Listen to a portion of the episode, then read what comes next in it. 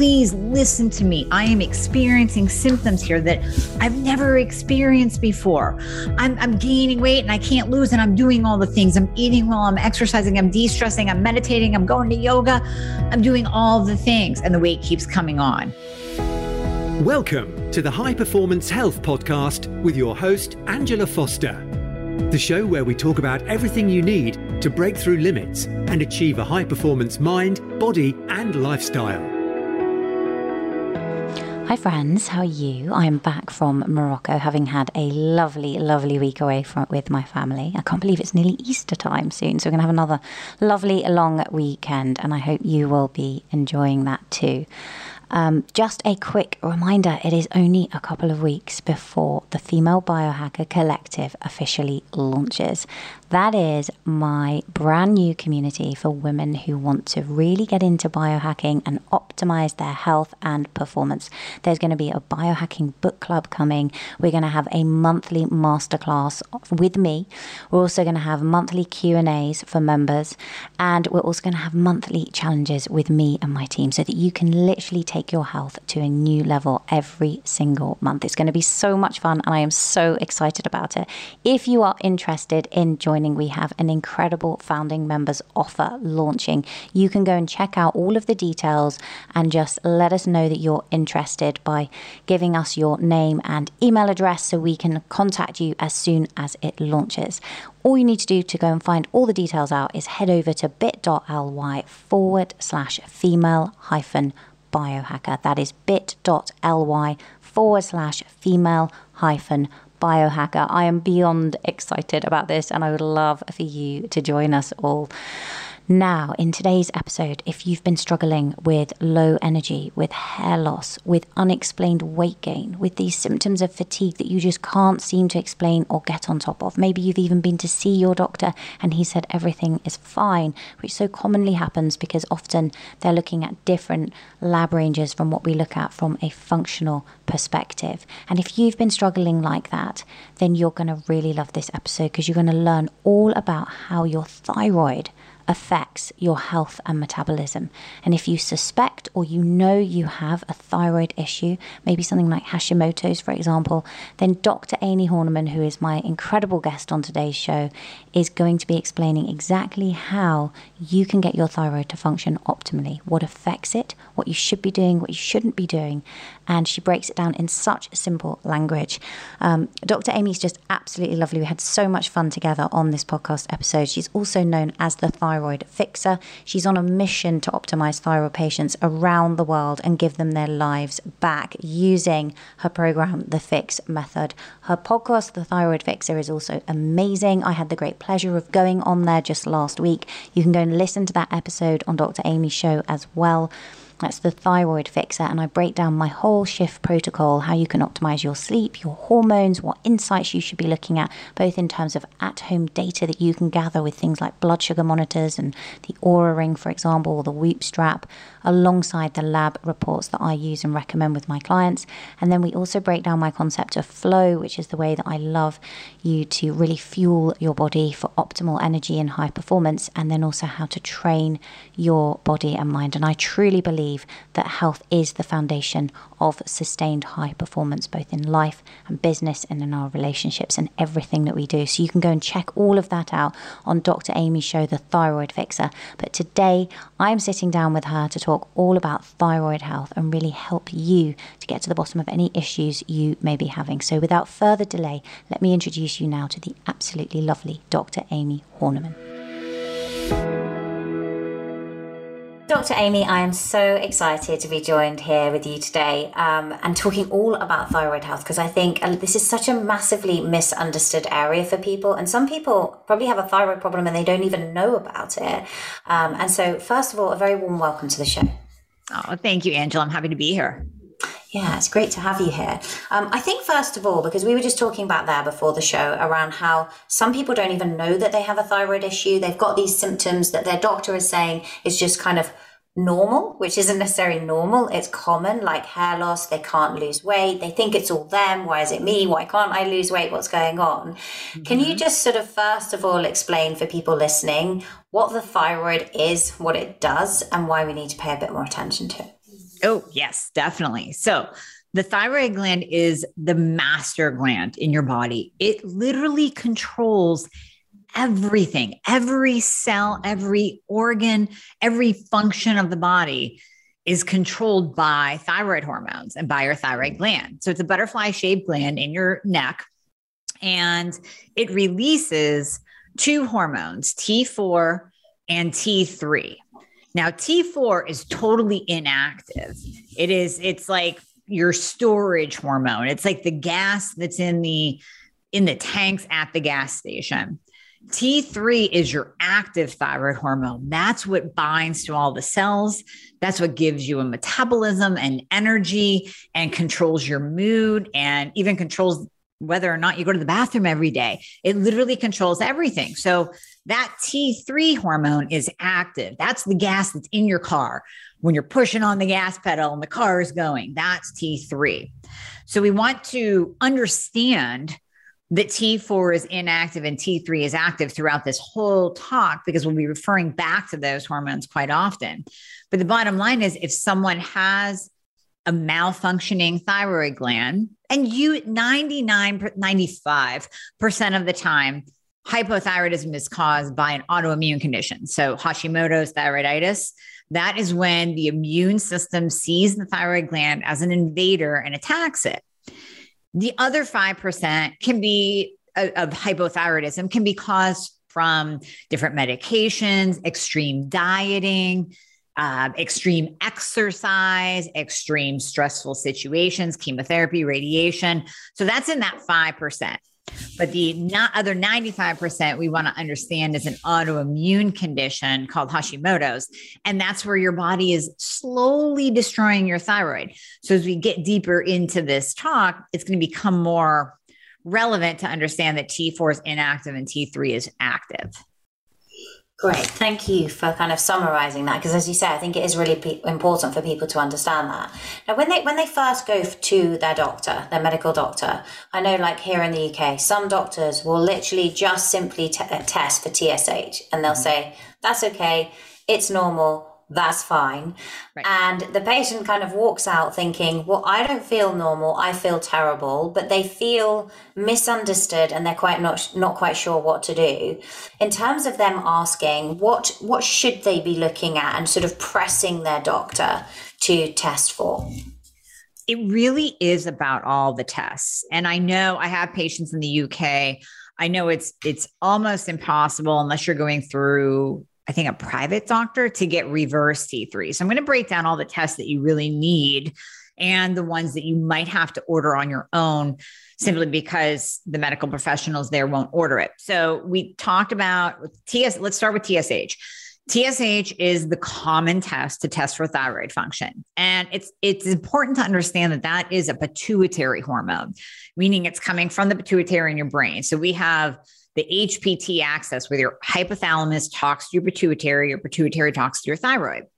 And if you think of TSH as, I like to use analogies to get people to understand. So if you think of TSH as when you're screaming at your kids, right? So Johnny's doing something bad. Johnny, okay, you got to you pick up your toys.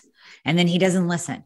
And then your voice raises, Johnny, you need to pick up your toys. That's TSH screaming at the thyroid gland to make more thyroid hormone. It's basically saying, hey, thyroid, you're not doing your job here.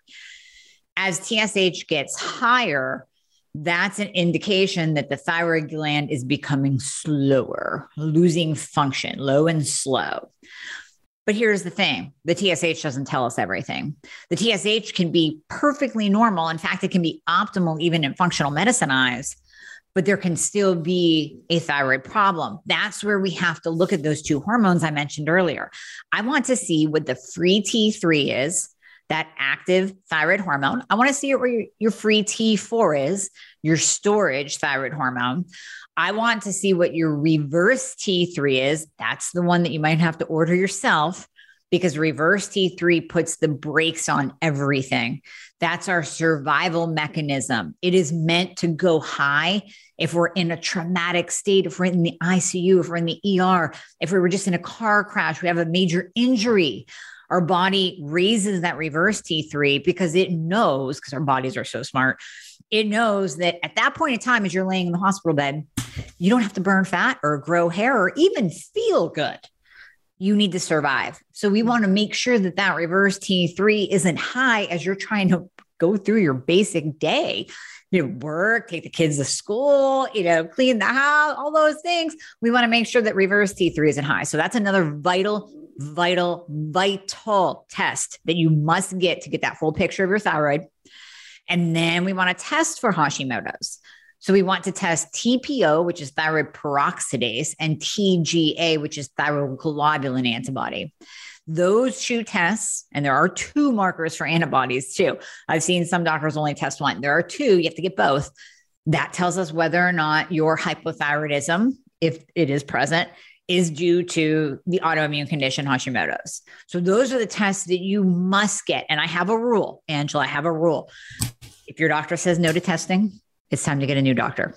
Period. I mean, end of story. Because if your doctor won't even test, to see that whole picture of you and you're coming to that person pleading like please listen to me. I am experiencing symptoms here that i've never experienced before.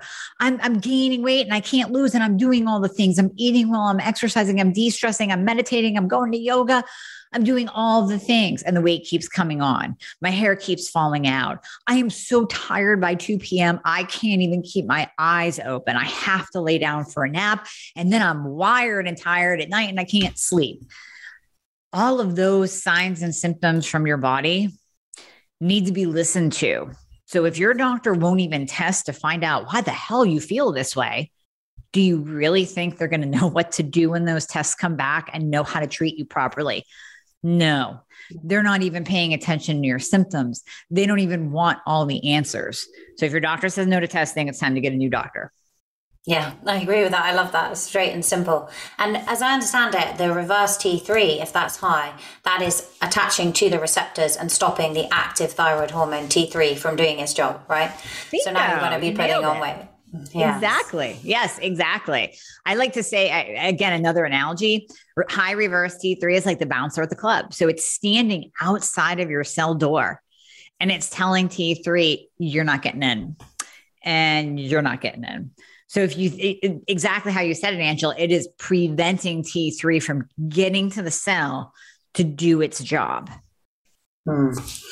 And thank you for clearing all that up because I think that's really, really helpful for people. People are probably listening to this going, all right, now I understand it and I know what to order. So the next thing then is thinking about this. You mentioned there with the reverse T3, if there's an emergency situation going on, your body's going to be churning more of this out could then we're living in a highly stressed env- environment, right? Post pandemic stress almost seems harder than when we first went into lockdown for many people normal life is resuming. It's very stressful. Now we have the threat of things like war.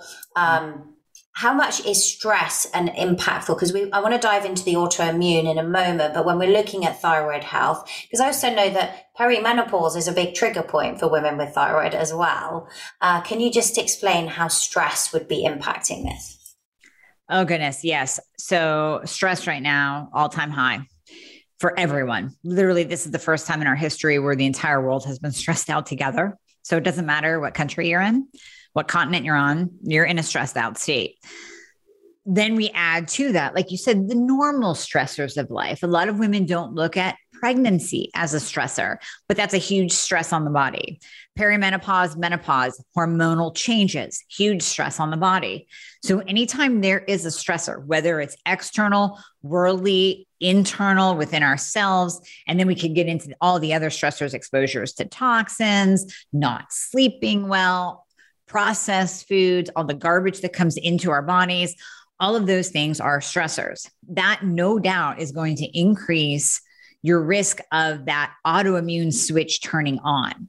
So, stress in of itself can downregulate your thyroid function. Like we said earlier, over exercising, over dieting, that's a stress on the body. And that is literally going to cause the thyroid to go, you know what? This is BS. I'm not going to work well anymore.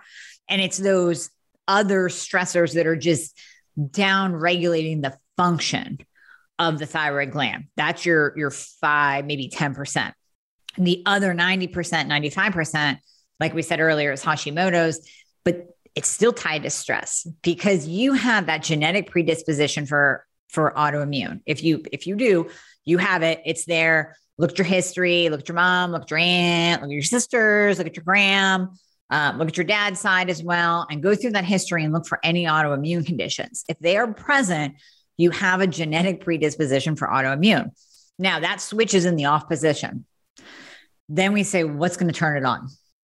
It could be any stressor. It could be pregnancy, perimenopause. It could be the stress of the world. It could be a, a, an underlying virus like Epstein Barr virus, Lyme disease, a co infection, lack of nutrients. Any kind of stressor is going to flip that switch to the on position. And then you start getting the symptoms. That's why so often you will hear women say, you know, it was after my second kid, just all went to hell. Or it was after I hit 45 and went into perimenopause and then it all went to hell and all these symptoms started showing up. So it's any kind of stressor. Now we can also talk about how stress directly in terms of the adrenal glands and cortisol affects thyroid function, whether you're diagnosed or undiagnosed. But it, it in in the context of what I just said, just remember that any kind of stressor can turn on the autoimmune switch. And what determines in that situation when you're under that stress whether you then develop an underactive thyroid with something like Hashimoto's or an overactive thyroid with Graves because it seems like stress is a trigger for both, right? When you have those, you have that susceptible genetic susceptibility. I also know you can swing between the two. What, why would someone develop Graves, uh, which is seemingly less common than Hashimoto's?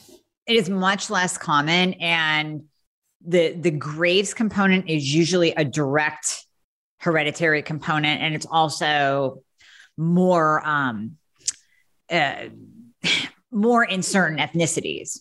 So we'll see. Number one, my best friend's mom had Graves, and she had Graves specifically, not just Hashimoto's, not another autoimmune condition. She had Graves in her family history. So normally we will see Graves disease specifically along the hereditary line. The other factor is is your ethnicity. So we know that blacks are more susceptible to Graves. Uh, Graves disease hits men a little bit more than women, where Hashimoto slams women more than men. So it's it's gender, it's it's ethnicity, it's heredity. All of those components come into play to determine whether or not that autoimmune condition is going to express itself as Graves or Hashi. Okay, interesting. And so, do you still see stress as kind of the the switch flicker potentially for something like Graves as well? Because something's going to flick it, right? It's not just going to activate necessarily on its own. Definitely, all autoimmune turns on with with a, a a flip of a switch. So again, whether and when we say stressor, just you know to clarify for listeners, it's not just mental stress. It's not just physical stress. It's not just emotional, worldly stress. It could be so Epstein Barr virus is a big one. I'll, I'll refer to that. EBV. Epstein Barr virus comes from having mono. And a lot of you don't even know that you had it because I didn't. I finally did an EBV test on myself last year and I went, oh, look, there it is. So I see it so often in all of my patients. Now, it wasn't active, it was in its dormant state, but I couldn't tell you when, when I had mono. I mean, I'm just figuring it was a really bad cold that my mom kept me home from school, or if it was in college, I just laid in bed, whatever. But I never got tested. But that EBV virus that stays in our body and it can remain in a dormant state or it can turn into an active viral state. That is a huge trigger for Hashimoto's. Now we see the connection. I was actually just speaking with a guy at the gym who has MS, and he came up to me just today, ironically, and he said, did you know EBV is actually tied to MS? I said, yeah. I said, I know Epstein Barr virus is tied to all autoimmune. Normally we see it connected to Hashimoto's, but yes, it's an underlying stressor on the body that can flip that autoimmune switch no matter what autoimmune condition we're talking about. Interesting, interesting. And so, um, one thing I, I, want to, to chat to you about as well is is uh, in relation to Hashimoto's. One of the is the treatment protocol. Mm-hmm. So, for a lot of people listening, you know, some people are willing to do this, others are not. They the immediate thing is I've got to remove gluten completely from my diet. And some people really, really struggle with making that leap and that hurdle and thinking, I've got to take this out forever. What have you found in your clinical practice in terms of the the foods and the link with the gut with gut health and the microbiome um, and how do you approach it so i agree 100% about the gluten i have seen i've seen many of my patients where they even express it to me and they admit it when they have gone off the gluten wagon and boy do they feel like garbage it's it's almost as if all the symptoms come back and now there's a reason why we say no gluten especially with hashimoto's the gluten or gliadin molecule is molecularly similar. So we call it molecular mimicry. It's very, very similar to the thyroid gland. So when we're talking about autoimmune, another analogy coming, I always talk about having a group of soldiers, and you have this group of soldiers that are confused and they think your thyroid is a bad guy. So they go out and regularly beat it up and they start a war when gluten comes into your body, those soldiers go, Hey, look, it's an invader. We don't like that guy because it looks like the thyroid gland. So the soldiers will go out, they will beat up, quote unquote, the gluten, and then they'll move over to your thyroid gland. So every time you eat gluten, you're literally spurring on an autoimmune attack, which then, and we can see this with an ultrasound, shrinks the thyroid gland and slowly destroys it over time to nothing. We don't want that because again, if if if I beat you up on a daily basis, you're not going to be able to work really well, right? Nobody mm-hmm. wants that. You're going to be laying on the couch in pain. So, same thing with your thyroid. We don't want to beat up because if it is, it's not going to work well. It's not going to produce the amount of T4 and T3 that we need to run your body. So we don't we want to keep the soldiers at bay, keep them in their barracks, let them chill out. We don't want them starting a war. One way to do that is to truly eliminate gluten. Then, when you add it back in, you get those symptoms again because the same thing happened. The soldiers go out, they beat up your thyroid, oh, and then here comes the fatigue and the weight gain and low metabolism, and you lose some hair. So, it's very easy even to get gluten at a restaurant. You really want to be careful with that component. And then every other diet aspect beyond that, nutritional change aspect beyond that, really can be tailored to you. So with Hashimoto's hypothyroidism, like I said, since it's the master gland, it controls all of our other hormones. One of those specifically is insulin. So insulin's a hormone. We need it for life, but in excess, it is the fat storage hormone. I often see insulin resistance, borderline type 2 diabetes, and even type 2 diabetes related to hypothyroidism or a non optimized thyroid gland. With that also comes weight gain and inflammation. So there, there are certain aspects of your diet that we can really personalize to you. If insulin resistant is present in one of my patients, we're going low carb because we know the carbs and processed foods increase insulin. That's the last thing we want in a person until we can reverse their insulin resistance, make them more insulin sensitive, improve their thyroid function, give them metabolism again. Then you can get away with some more carbs. But until then, those carbs are going low. And that's very personalized to each person, depending on what else is going on in their body. Okay. And depending, presumably, as well, on how active they are, how much muscle mass they have, things like that that improve insulin sensitivity. Yeah. Definitely. Yeah. Because it's that balance, isn't it? Where you go, if you go too low carb, you're going to uh, kind of induce that stress pathway again. And then their adrenal function isn't so well supported. So it's kind of, I guess, quite a balancing act. And you know what? Even when I say low carb, I always have my patients cycle their carbs so they never get into that super Uh, type A, hyper focus. I'm going to go low carb every day of the week for a year. Like, no, no, no, no. let's lower your carbohydrate intake to lower your insulin, make you more sensitive. But then let's come up out of it. Let's cycle out of it. So I have a program called Keto for the Week where I actually teach people like, we're not going to go psycho keto. We're not going to do dirty keto. And we're going to come up out of it on the weekend with good carbs. Now, that doesn't mean a cheat meal where you're going out and down in pizza, brownies, and ice cream but you can have, you know, some very, very healthy gluten free treats to bring yourself up out of that low carb state. And that keeps that thyroid gland functioning. It keeps your, your cortisol levels in check. Um, so that's really, there's, you know, obviously a good and bad way to do low carb for sure. Yeah, yeah, no, I like that. It's, it's very good, and also it's kind of it helps to maintain that metabolic flexibility, doesn't it? I found that when I, I had PCOS in my late twenties, I was diagnosed with insulin resistance, prescribed metformin. Yep. This was when I was still practicing as a lawyer, and actually going low carb really corrected that. Amazing, and then you know, as I worked on my metabolic flexibility, now I can tolerate more carbs and kind of transition back into that fat burning quite easily. Exactly. Yeah. Same. I, I, have PCOS as well. Had, have, I don't know. I'm 48. So I guess it's not really there that much anymore. Um, but, but I still get cycles. Yay. So I guess I, I would still classify myself as insulin resistance because when I do like go on vacation or go off the rails with carbohydrates, I definitely will notice the weight gain. So I do have the metabolic flexibility, like you said, but I have to still keep it in check. So mm. very, very similar to you, Angela. Yeah, very much so. And I think from from my understanding as well is that that stays beyond menopause, right? Once you've got PCOS and that reduced, uh, potentially reduced insulin or increased insulin resistance, actually you're stuck with that. It doesn't matter if you've gone through menopause because that aspect, because it's a syndrome, isn't it? And, and I'm the same as you have to work quite hard. It always annoys me if my husband gets the juicer out and he's like, well, let's, let's, let's make carrot juice or something. And it's like, if I have a, a CGM on, mine just literally skyrockets.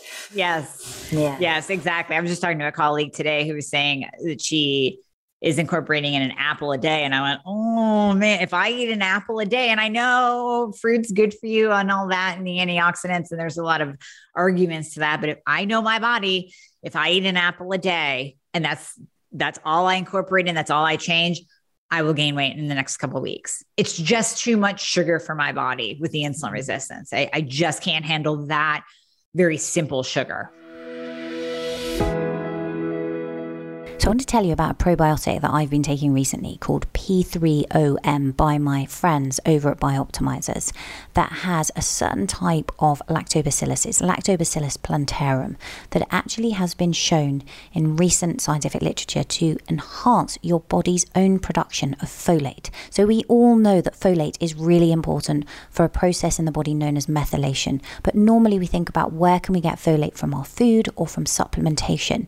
And what's been found in recent research led by Dr. Kara Fitzgerald is that actually, if we use certain probiotic bacteria, then our microbiome can actually produce more folate for us, which is very, very cool. And that particular probiotic is in the P3OM by Bioptimizers. And that's one of the reasons that I take it every day. It's also because it has been really improving the health of my gut, reducing things like gas and bloating. It increases mental clarity and focus. And it also boosts amino acid absorption because it helps convert protein into usable amino acids that feed your brain, gut, and muscles. And as you know, I am a big fan of incorporating enough protein in our nutrition and diet plans because it helps to stimulate muscle protein synthesis. It gives us those very important amino acids which actually contribute to things like mental focus and clarity. And probiotic P3OM by Bioptimizers helps you do all of that. It's nothing short of amazing.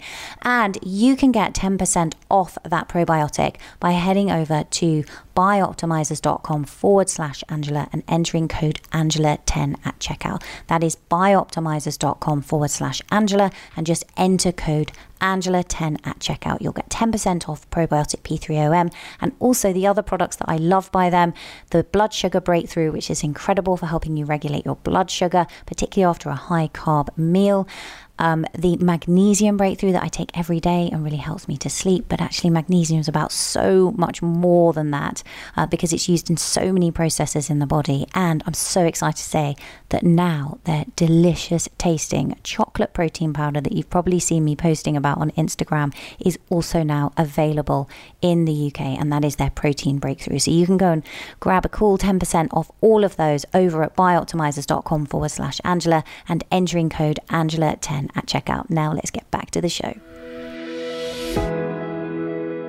So going back then to thyroid function, so you, would have people remove gluten from their diet, and then obviously they're working on any other intolerances and things, and and improving things like their insulin sensitivity.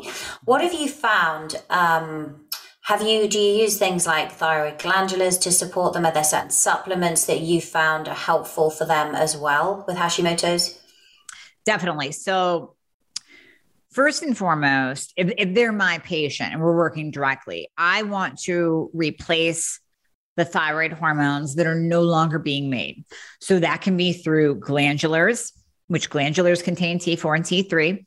It can be through the use of medication. So whether we go the natural desiccated thyroid NDT route or we use the, I don't even call them synthetics, I call them biosynth because they're very much biologically similar to the T4 and T3 being made by our thyroid gland, or that was once made by our thyroid gland. So things like Synthroid, levothyroxine, um, Euthyrox, I think is in the UK. Um, and then the liothyronine cytomel, which is T3. So we can pair those two up together. The only thing I don't like using is T4 only because remember we said T4 is inactive, T3 is active. T4 has to convert to T3. And sometimes T4 will convert to reverse T3, the bouncer mm. at the mm. club, not letting it, the T3 into your cell. So I don't want to use T4 only, but I will use things like glandulars or medication to improve those thyroid hormone levels because just like if you were a type 1 diabetic and your pancreas didn't secrete insulin, you would have to take insulin. You could tell me all day long, but Dr. Amie, I really don't want to take a medication. Well, you know, without insulin, you're going to die. So you have to take this. Same thing with thyroid hormone. Without adequate amounts of thyroid hormone, it might be a slow death, but it's going to be a death. We want to replace those hormones that are no longer being made by your body. So that's step one. Step two is using supportive nutrients like iodine, selenium in small amounts. You don't want to pound the selenium like most people do because they read it on a blog. Magnesium, zinc, um, all of those vitamin D, vitamin A, vitamin C, all of those nutrients that are so key to helping T4 to T3 conversion happen. And then in addition, it's it they're actually helping your thyroid gland work better as well. Like iodine, very controversial. We can deep dive into that if you'd like, but iodine, very controversial. Bottom line is your thyroid needs it to convert. Your cells need it. Iodine is very supportive of the immune system. So if there is autoimmune present, I like using iodine in small amounts. It's gotten a bad rap from practitioners using too much, but when used in the correct doses, it's it's amazing. It's simple, it's amazing. Uh, so there are and your thyroid loves it, right? That's I mean, in the opposite with Graves, that's what they use, isn't it? They use radio radioactive thyroid to kind of nuke out the the thyroid gland. That's a great way to think of it. So radioactive iodine treatments are using a supra physiological dose of iodine because the thyroid gland likes iodine. It's going to suck that up, and then with the radioactive component, it's going to blow up. So, yes, essentially, if you dosed yourself with an insane amount of iodine, you could shut down thyroid function. But we're not doing that. We're supporting. So it's all, you know, they what do they say? The the oh gosh, it, the poison versus the cures and the dose, mm. something like that. I'm butchering it, but they, there's a saying similar to that where really it comes down to, you know, we can kill you with this or we can treat you with this. It all depends on the dose. Mm. Yeah, yeah, definitely. I think that's such an important point to make for people. Um, and so, what have you found then? Like, let's let's talk about because we did talk before the show that some people just don't even know they have a thyroid problem, but they're getting symptoms and they're just feeling like classically low on energy. They can't lose weight. Their hairs, you know, they haven't got that fullness and lust. It's kind of lacking luster. Right. Um, what might they but maybe they don't have all of these. Like could you just talk a little bit like some people have what i see commonly on labs is like subclinical hypothyroidism where their doctor won't even they're like no no it's all in range. And you know actually that really what they're saying is you're just not quite sick enough for me yet. Come back when you've got really ill which is right. kind of not very nice because you don't want them to get there. What should people be thinking about addressing if they're just feeling below par and what that might mean so your symptoms are signs given to you by your body to look deeper. I always say God did not build us to be fat, frustrated, sick, and tired.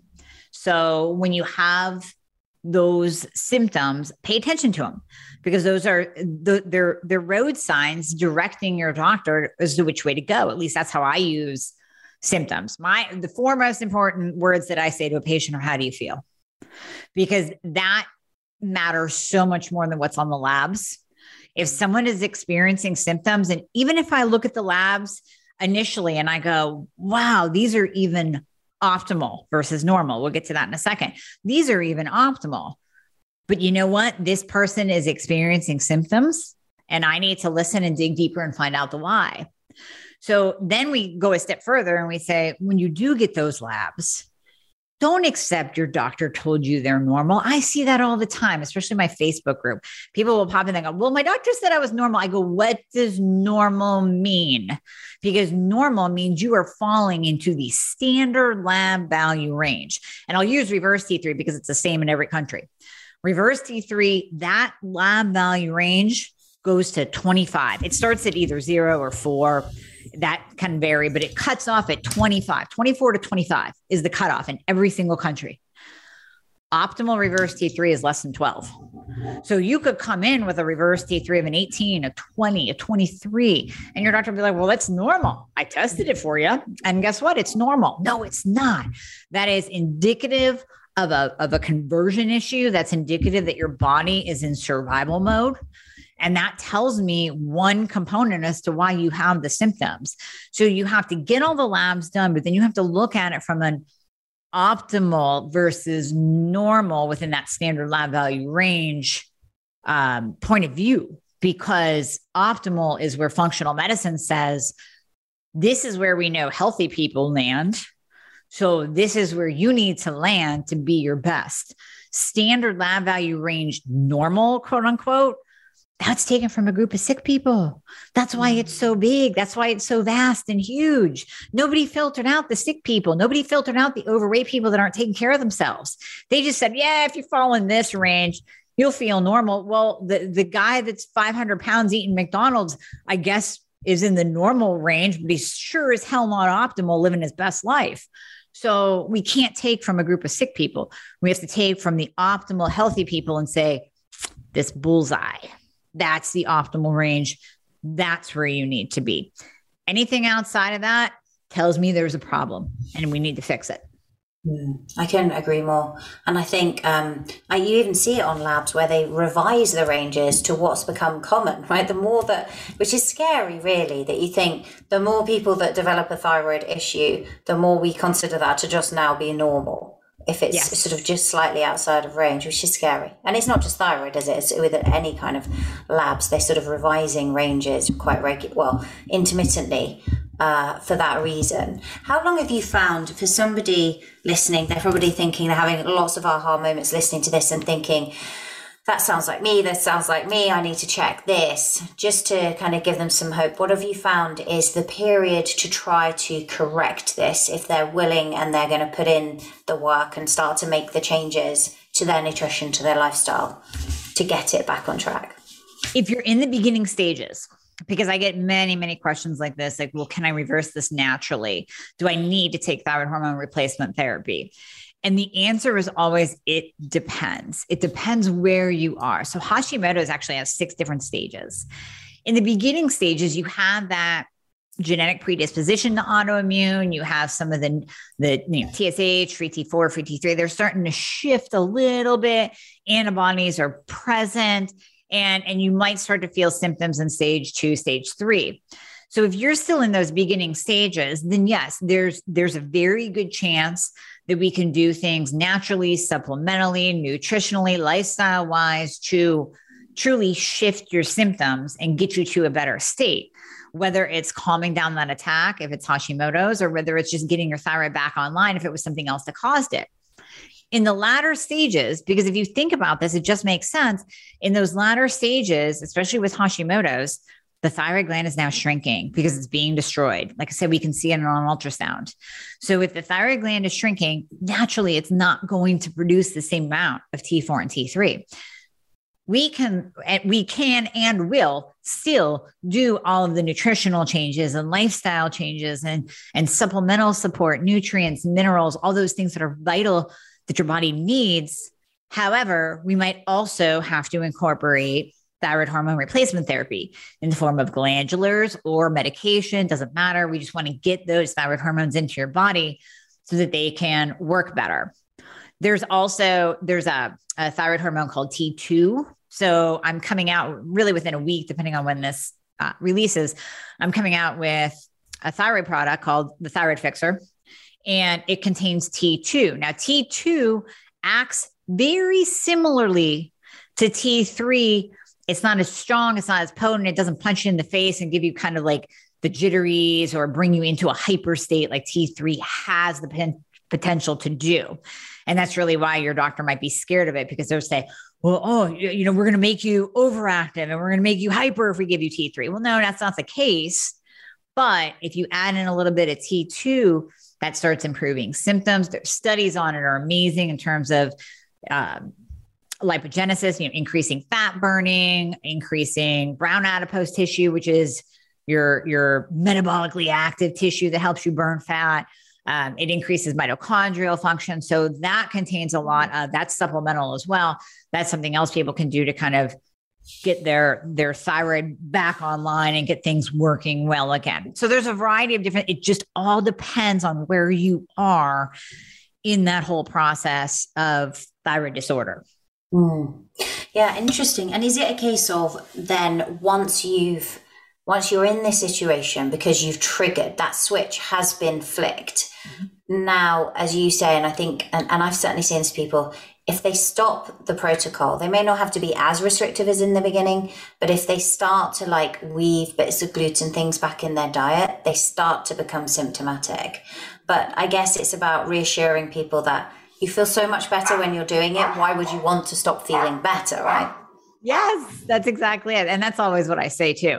I say, you would have to pry my thyroid medication out of my dead cold hands because it does help me feel better. And, and I am optimized. And just like you said, Angela, I'm optimized. However, I can easily undo those effects of optimization.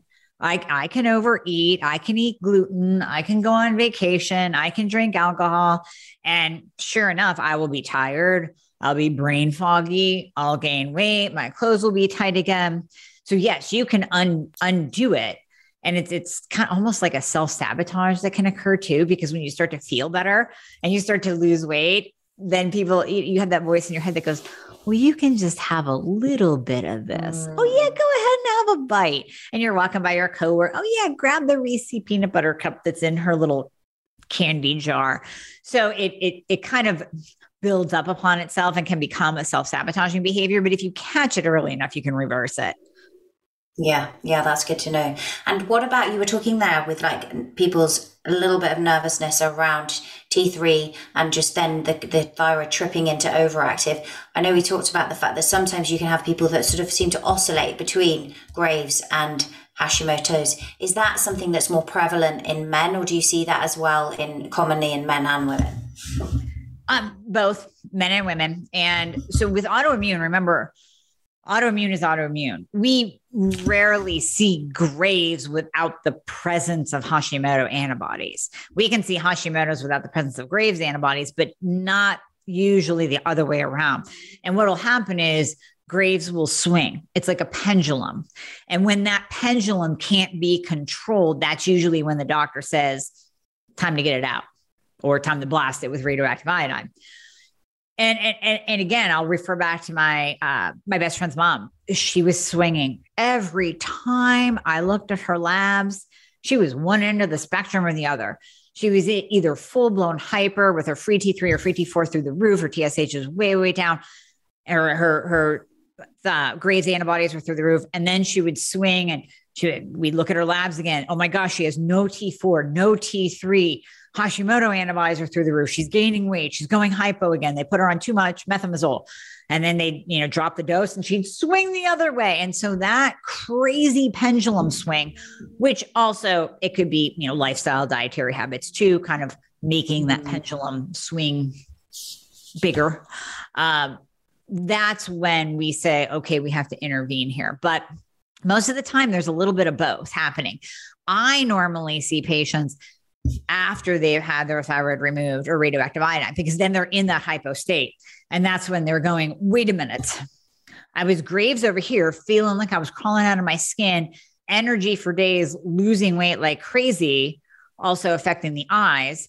Now I'm over here gaining weight. I can't even get through my day. Yeah, that's quite hard to have you know, and they're around. all confused. They're like, "What the hell? I'll take the graves back, thank you." Mm-hmm. you know? Yeah, at least I was skinny. exactly. but I said, no, wait, wait, wait. We can do this. You know, we. I don't care whether you have a thyroid gland or not. We can we can build back up the thyroid hormone to get you optimized. That that, that that's not a factor that scares me. In fact, it's even more important than if you don't have a thyroid. It's even more important to get those hormones really, really tuned in and really into that optimal range to get you feeling better. Mm. Which you can do by taking it exogenously. Absolutely. Um, and with um, so okay, so that's interesting then. So for people that do have something like Graves, it's when it's swinging that you're more likely then to be given the iodine because there. But there's quite strong medication that they have to use, isn't there? Is my understanding with Graves to actually bring it in balance so that you're not having palpitations and dramatically losing weight and getting those bulging eyes. Mm-hmm, exactly. So it's usually methimazole that's used, and that is, it basically kills thyroid function. So it, it in on the one hand, it's stopping your thyroid gland from being so overactive and overproducing hormones, but it's stopping your thyroid gland from being active and producing hormones. So it's it's getting that dose right where it kind of takes the edge off, but doesn't plummet it and push it down into not working at all. Is that the one? Uh, I think in the UK they use. Is it carbimazole? Is that the same? Oh, I'm not sure. I'm not Yeah. sure. It probably is. And it can it can cause like um, an immune response, a, a different immune response uh, in some people, just sort of randomly. I think. Well, Um, it's yeah, it's it's it's it's an immune suppressant too. Yeah. So just like we use with multiple autoimmune conditions, even MS, lupus, we use immuno, uh, immunosuppressive therapy. So we're suppressing the immune system because it's it's it's hyperactive and it's confused. It's those soldiers. It's like pushing the soldiers back into their barracks. So any kind of immunosuppressant is going to it can go the other way and and really kind of tank the immune system and then you're more exposed to viruses. So just like we said EBV can trigger Hashimoto's well, suppressing the immune system can trigger a variety of viruses to express themselves. So now it's this like back and forth pull of like, what do you do? What do you do? Do we keep killing the thyroid? Do we support it? Do we? So th- yeah, that's usually where I'll see people is after they've gone through that the medical gamut of suppressing their thyroid. suppressing it. And do you think that we are we seem to be seeing more of this? Do you think that's because of our environment, our lifestyle? Do you think we're better at diagnosing it? What do you think is going on? Because it just seems so prevalent at the moment. It's much more prevalent. Um, I do believe there is a correlation to what we are being exposed to. I mean, when you and I were kids, yeah, we had, you know, the white bread was made with gluten, whatever, but we had nowhere near farmers weren't using glyphosate on every wheat field. Our cereal wasn't laden with pesticides. We didn't have to worry about organic versus non-organic produce. You know, we we normally went down to the farmer's market and bought it from the guy that that grew it in his on his farm. Um, I remember blueberry picking. You know what I mean? I mean, it was just it was it, it was a much less i'm sure we still had some chemical exposure. I know we did but it was much less chemical exposure. You know microwaves came into existence. Now we're microwaving everything in plastic. We're using plastic water bottles out the wazoo. You know you see plastic water bottles at every convenience store and gas station and that's what people are grabbing to get their water and that's full of bpa the stuff that we put on our body. So i think the chemical toxin exposure has increased to the point where that like we said earlier is a stressor on the body and that is triggering more and more and more autoimmune conditions. Mm. It's kind of scary, actually, isn't it? Because you sort of think, yeah, how do we get this under control? And as you say, a lot of it is convenience. And I think people like they they don't think about it, right? They pick up that plastic water bottle and then the sun's coming through the sunroof in their car and it's heating it up and they're getting more of this and, and quite scarily, as you say, like heating food in a microwave, it comes in microwavable containers. Um, yeah, it's uh, right. it Right, is or scary. restore 'Cause I think it's the heat that really makes the difference, isn't it? That really activates this transfer into the food or the drink or the liquid. It definitely is. So it, it's that heat. And you have to think, well, you know, a lot of people will say, well, I won't keep my water bottle in my car. Well, do you think it was heated up before it even got to you? I mean, it was in a warehouse, it was on a truck. It, what if it was delivered in the summer and sat outside on, on big vats until it went into the store and went into the refrigerator and then you grabbed it? So it's already gone through the heating process. The other thing is, I, I know you guys are way ahead of us actually. So the UK bans red food dye, which is abundant over here in our food because you guys figured out, hey, this is a big time chemical. Um, I, I, interviewed Dr. Anthony Jay He, I hope I get this right, don't butcher it. Um, the UK will not even feed their pigs grain that is laden with, um, and it begins with an A, it's a certain kind of atrazine. What they'll do is they'll ship it over here and we use it in our food. Oh so, what you won't even feed your pigs, our government allows us to consume. So you're a little bit ahead of the game. We are way behind the game. And that's that's Moneyball. I mean, that's all. We could I'm not going down that political rabbit hole, but you know, we know why it's happening. We just have to be aware and step up and say, you know what, I am going to make changes on my own.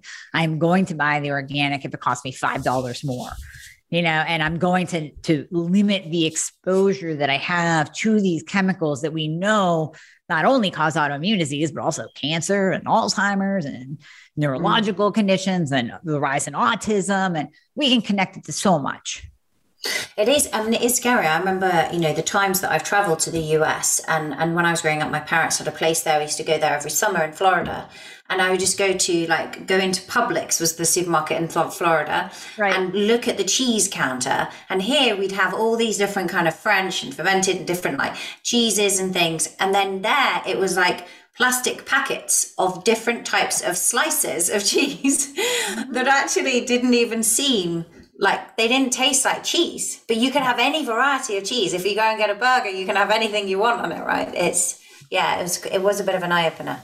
Absolutely. Um, yeah. yeah. Yeah. Good point. There's probably higher uh, restrictions. Um, well, okay. So just to close, then, where can I guess before well, before we close, what would you say? There's probably some people listening that maybe don't have a thyroid problem, but they're thinking, "Oh my god, I don't want to get this. This sounds really pre- prevalent." If you would give them like five pieces of advice to stay optimal mm-hmm. and protect their thyroid, so people right. aren't encountering, what would be the top five things that you would recommend? So, if you have any symptoms at all, listen to them and, and start with testing, like we said, and then beyond that make sure and gluten isn't good for anyone. I don't care whether you have an autoimmune condition or not. It's just not good because it does cause leaky gut. So you mentioned earlier about the gut. We know that the gluten molecule will come in and break down the structure of the gut lining, literally allowing for toxins to go into the bloodstream, to put it simply. So gluten, no, no, has to go. Processed foods. I mean, look at the amount of chemicals in bag and boxed foods. If you're getting something like, um, you know, an organic, whatever, or, you know, maybe a, a keto, paleo type of a product, chances are the ingredients are going to be very narrowed down. They're going to be very limited. But if you buy anything else, flip it over and see if you can pronounce all of the chemicals in there. I purchased um, French fries for my stepson. And I'm thinking, well, it's a bag of french fries, whatever. It's just potatoes. We're keeping him gluten free because of autism, but we're keeping him gluten free. So I buy the bag of french fries. I flip it over thinking it's going to be potatoes. it is a laundry list of chemical ingredients. And I'm like, how are these French fries? They're just French fries. So you really have to, even for me, that was eye opening. That was just a couple years ago. Um, so uh, even in, I'm, I'm far along in my functional medicine and nutrition journey and, and being in practice. And I still have not flipped over a bag of french fries to see the chemicals in it. That was eye opening. So your processed foods, they just have to go. You have to switch to, and I know you've heard this ad nauseum and it gets old and tiring, but guess what? You have to go organic. You have to. When you're buying meat, you have to go with the grass fed or at least like the butcher's box type of no antibiotics, no hormones added, because those hormones will screw up your hormones. And we could do a whole other podcast on being estrogen dominant, which you and I both experience with PCOS. But if you take in hormones that are in your meat, they're going to mess up your hormones too. And that's a whole nother laundry list of symptoms. So I, w- I would say, you know, definitely though, you know, get tested, listen to your body, um, eliminate the gluten, eliminate the processed food. You got to go organic with your meat and your your fruits and veggies, or at least with like you know the the dirty dozen of the yeah. fruits and veggies. And then, you know, lastly, just this isn't really a lifestyle thing. I mean, we can uh, you have to get good sleep. Let me back up get good sleep because sleep will screw you up. That is a whole other stressor. That's a, again, a whole other podcast in and of itself. You know, doing things like meditation, deep breathing actually has a scientific component to it. It can change the chemical structure of your body. So that's very beneficial. And then having hope. Finally, is having hope. You do not stop. You do not stop seeking answers even if, like you said, if a person is suffering with symptoms and they're listening to this and they go, Well, I've been to three doctors, I went to six who misdiagnosed me. The seventh one made the diagnosis. If I would have stopped at doctor number three, doctor number four, doctor number five, or doctor number six, I wouldn't be here with you today. I would be 250 pounds and bald and tired and probably not holding a job. So if I would have stopped and believed what I was hearing from the medical community, doctors are wonderful. They've gone through a ton of education. They are brilliant, but they are not gods. So I want you to really listen to your body and have hope and you keep plugging because somebody has an answer for you. Hmm. I love that. That's so true. What an amazing point to close. Thank God that you did go to that seventh uh, medical appointment. That's mm-hmm. scary. Um, but I think will give a lot of people listening hope. So there is hope out there and keep going um, until you find the answers. Where can people find you, Dr. Amie? You have so many resources to help people. Please link to everything so people can come and find you and connect with you. Absolutely. So you can listen to me on my podcast, which Angela is going to be on as well, the Thyroid Fixer podcast. That's on all podcast platforms. You can go to my website at dramiehornaman.com. And if you are interested in learning more about us working together, you can book a free discovery call. That's where we will go over your health and make sure that you're a good fit. Like I said, I have patients all over the world UK, Australia, South America, everywhere, Netherlands, New Zealand. So I work with patients all over. And then on all social platforms, so IG's Dr. Amie Hornaman, um, we have a private Facebook group called Dr. Amie Hornaman, the Thyroid Fixer, Love Your Mirror, because I'm a big believer that people should love their mirror and love what they're looking at, both internally and externally. So there's multiple ways of finding me. You can find me out there anywhere. Amazing. We will link to all of that in the show notes. Thank you so much for coming on the show and sharing all of that. Thanks, Angela. It was a pleasure. Thanks for listening. Remember to review and subscribe. You can grab the show notes, the resources, and highlights of everything Angela mentioned over at angelafosterperformance.com. You can also snatch up plenty of other goodies, including the highly helpful Angela Recommends page, which is a list of everything she personally recommends to optimize your mind, body, and lifestyle.